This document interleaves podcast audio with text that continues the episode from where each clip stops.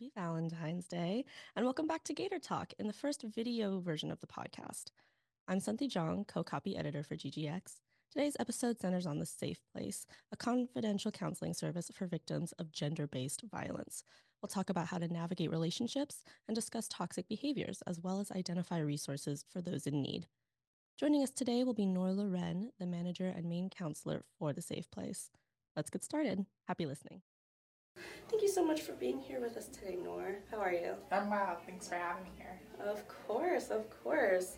So, we're just going to get right into it. If you could really briefly discuss your educational background and some of the work that you did prior to joining SF State, that'd be great. For sure. Um, so, I have a bachelor's in soci- sociology and ethnic studies um, and women and gender studies, um, and then I got my master's in social work. Um, and so part of the work that I was doing beforehand was about uh, around clinical counseling and then supporting survivors of gender-based violence um, in more like community and organizations and like nonprofits. Um, so I have more of that background. Okay, for sure. And so you moved out from the Midwest to the Bay Area to continue that work, am I right? Correct. Yeah, so why SF State? Like what drew you to the campus? For sure. Um, first and foremost, like definitely that the first college of ethnic studies was here it was definitely a draw. Um, but as I was doing research around San Francisco State, like that, um, the student activism part of it really drew me in. Um, I think it's like great how the students here have such like a voice on campus and are able to um, go through processes to get their needs met institutionally. Yeah, for sure. So you had mentioned when we spoke that the work that you're doing at the Safe Place is a little bit different in terms of like how you structure the program and like how you cater to a different demographic. If you could talk really briefly about the difference between, you know, the work that you were doing versus the work that you're doing in an academic setting on a college campus, like what are some of the differences between that? How do you approach it? Sure. Um, so a lot of the work in the nonprofit community organizing space um, was with adults, um, like 30s, 40s, 50s plus.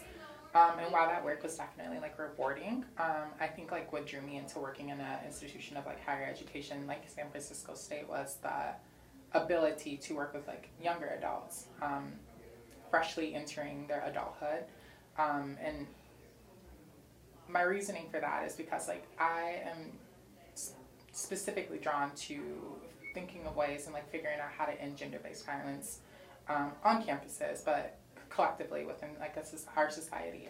Um, and I think like the best way to implement those interventions are with um, adults freshly entering their adulthood, so like that 18 to 22 age where um, developmentally like you're still um, growing, right, and like becoming the full person that you are. Um, so you're marinating. Yeah, for sure. It's coming together, but yes, I think that late teens, early twenties is such a pivotal time in people's lives, and right. so um, one of the best times to try to try to create systemic and long-lasting change. And I think that does get into kind of what the heart of today's talk is supposed to be about, which is really this idea that for some of our listeners, you know, they're new to a university setting for sure. They're new to adulthood and the sense of independence that can come along with that. Many of them are in their first or one of their first committed, like real adult relationships. And it's an exciting time, but there are definitely a lot of pitfalls associated with that as well. I think we can, you know, inadvertently find ourselves in a lot of situations that we never anticipated. And I really like that idea that this is really the time to be addressing that and, and figuring out how to navigate these relationships in a healthy way, in a safe way, in a safe place. Mm-hmm. so, for people who don't know already, people who are just hearing about it for the first time, what is the safe place? You know, what's its history at the university? What services specifically do you actually provide there? For sure. Um, the Safe Place is the only confidential space on campus, um, and so that's really important for students to be aware of in case like um, any situation, but specifically around gender-based violence, so including like sexual assault and harassment, intimate and domestic partner violence, um, stalking, like around those um, experiences, I am able to like support students in like crisis counseling, um, advocate for them, um, navigating um, whatever it is that they need to, you know, um, seek out for their, their healing process. So whether that's, you know, deciding to report to Title IX or University Police or um, SFPD or whatever the case may be, or um, providing them resources and referrals to is a big part of my job. And so um, let's look at like, you know, what are the next steps for you um, in terms of like your healing. And so referring them to SF General for forensic exams or um, referring them to like community organizations um, to get like additional support um, or on-campus organizations or whatever the case is. Um, so um, I think of like the safe place in the work that I do is like being that bridge or the in- initial like stepping stone um, for like their long-lasting healing by connecting them to the things that they need for like first and foremost their well-being, like their emotional and, and psychological well-being and safety is like the most important aspects, but then also like their success as students.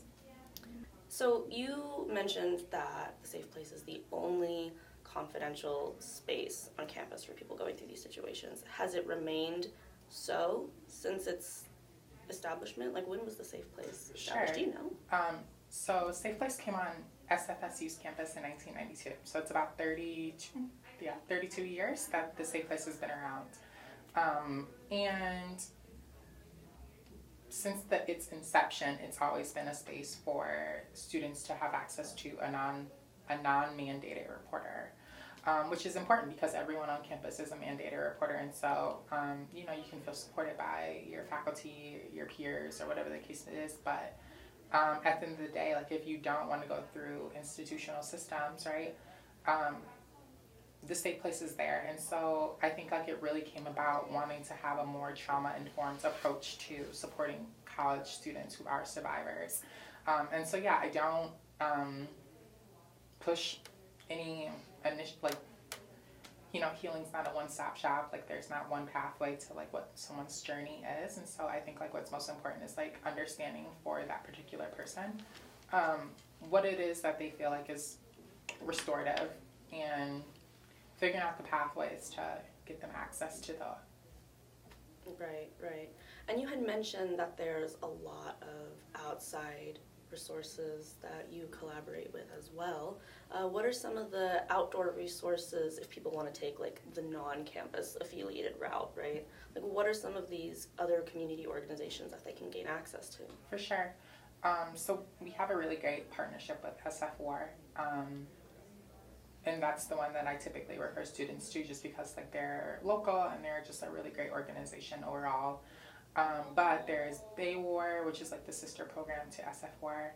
Um, there is La Casa de las Madres, um, Asian Women's Shelter, um, CUAV, which stands for like Communities United Against um, Violence, which is more um, supportive for LGBTQI plus folks. Um, but um, although like the, the names of these like spaces are very gendered, they are open to all folks who experience gender-based violence because it's not just cisgender women who are impacted by this. And so, um, yeah, that's just a resource that whoever is a survivor is um, able to access.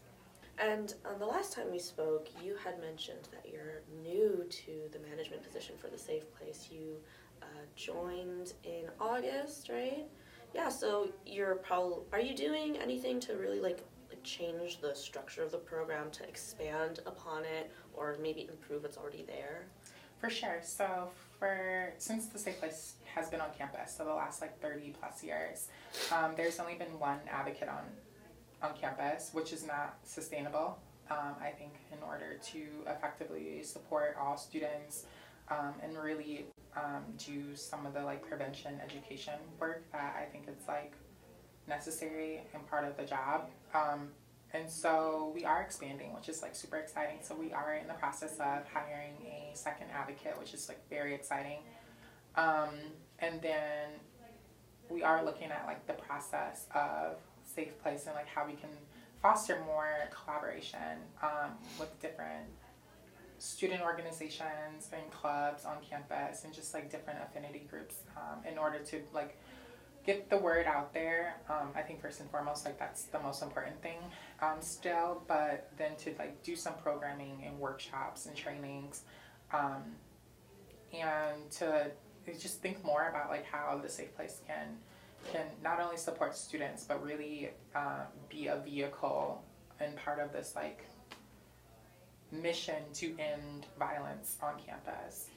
So, my question to you is, you know, the people who have been in your office and you know, you've helped them start this journey of like reclaiming themselves and healing from whatever situation they've been through, what are some of the common issues that are presented to you when people are in your office and they're talking to you? In the SF State community, what do people seem to be struggling with in their relationships? Sure, and I think it goes back to the point that you mentioned earlier, where it's like this is oftentimes like people's first relationships or one of the first um, moments in their lives that they're experiencing, you know, deeper, more adult situations, and so um, outside of like some experiences that you know folks are like seeking support for that happen like off campus or on campus like in terms of relationships specifically. Um, some of the things that's like mentioned is like oh my partner isn't like respecting my boundaries and like how do i have this conversation around like these things are not feeling good to me but i do want to continue a relationship with them. Or oh this person's like gaslighting me um, or um, they're speaking to me in ways that like are triggering or don't feel good right? Like how do i have that communication and like how, i don't want to be addressed like this like please you know? And so it's just like really having conversations around like what does that skill set look like? Um, and recognizing like you know if a relationship is not feeling good like listen to that intuition and then you know it it's not serving you um, what are appropriate ways of like ending that and so i'm also available to like support students and like figuring that out too like let's let's talk about it right um, and so yeah, I think like overall, the Safe Place is just one of the many resources that are available to students and like getting them support around like what is a healthy relationship, what's not healthy, and like what do you want, where do you want to go from there, right? I'm not in the business of telling people how to live, right? But I just want to support them and and thriving and you know whatever it is that they want to do. Right, right. You know, I like that you called it a skill set because that's really what it is, isn't it? Like we when it comes to relationships whether it's platonic or romantic like we do not intuitively know these things we don't intuitively know how to do that and so i really calling it a skill set i mean it really centers that idea that this is a learned like lack of education would you say is that what you're combating here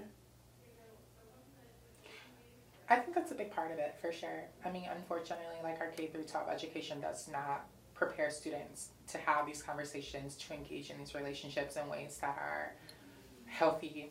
Um, and so, yeah, I think when students come to college, right, um, it leads to a multitude of like growing pains, and that doesn't invalidate just like behaviors that are objectively um, bad. Yeah. And so there's that. But yeah, I think a lot of it is just like general um, lack of like social skills and like the growing pains of like acquiring those skills. And so I think uh, through education, um, that's a big way of like implementing or, you know, ensuring that like modeling is the word I'm looking for. Mm-hmm. Modeling those behaviors um, that are healthy, right, and like healthy ways to engage in whatever type of relationship, whether it is romantic, platonic, something in between, you know. Right, right. Um, and yeah, how to do that in a way that like all parties feel good, and then it ends like how do we end this too? Because right. that's also important to like talk about. Right. You heard her, guys. This is the time while your brain is still marinating mm-hmm. before your flaws become your personality. So, for students who are scared to find themselves in your office because you are who they will be speaking to, you know, people who, whatever reason, if it's like this internalized shame, if it's just, oh, I didn't know I was supposed to be talking to someone about that. Like people who are scared or hesitant or unwilling in any way to get themselves into your office, you know, they're being held back or holding themselves back. What would you say to get them to approach you? For sure. Um, first and foremost, like I'm a very survivor centered, person centered person overall, um, and practitioner of the, the work that I do. And so I'm never going to do anything that the student says that they're not comfortable or don't want to. Um, I myself, and I think like since the Safe Place is open, all the different other advocates um, that preceded me have always been trauma informed um, and use a trauma informed approach to the work. Um, and yeah, I think like what I would want to express with like all students is that like, you know, I am here to like support them in whatever process that looks like. Um, and I'm also the only confidential space on campus. And so, um, if you don't feel comfortable, like going to a, a, someone who would have to report, but you are looking for a little additional support um, in ways that like your friends may not be a, adapt or equipped to support you with, like definitely feel free to just reach out and like let's have a conversation. Um, you know, and I'm more than happy to provide the resources that I can. And if I don't know the answer, I'm not gonna like pretend that I do, right? But I will do my best to connect them with the person or people or resource or whatever it is that is needed. So you know, um, to facilitate you know the healing that's happening, because you know at the end of the day, I just want all students to like be great, graduate, live their best lives. graduate. You guys, we can do it. Yes. It's the spring semester. I know we've got people in the graduating class listening. Almost there. Almost there. Almost to the finish line. so close. Oh my God, will we make it? Who knows? Um, You're gonna make it. Thank you. I appreciate it. Um, so thank you so much, Noor, for coming on today. It was a pleasure to speak with you as always. Um, for our listeners, this was Noor Loren, the manager of the Safe Place. Um, if you or someone you know is in need of resources offered by the Safe Place, if you need someone to talk to, uh, you can find Noor in the Student Services Building, room 403. Uh, you can phone in at 415 694 3825 or you can email at safeplace at sfsu.edu. Again, this was Noor Loren with The Safe Place. Thank you so much for coming on today. It was lovely to speak with you. Happy Valentine's Day to all of our Gators listening. Uh, this has been Sandeep Jong with Golden Gate Express on Gator Talks. Thank you again.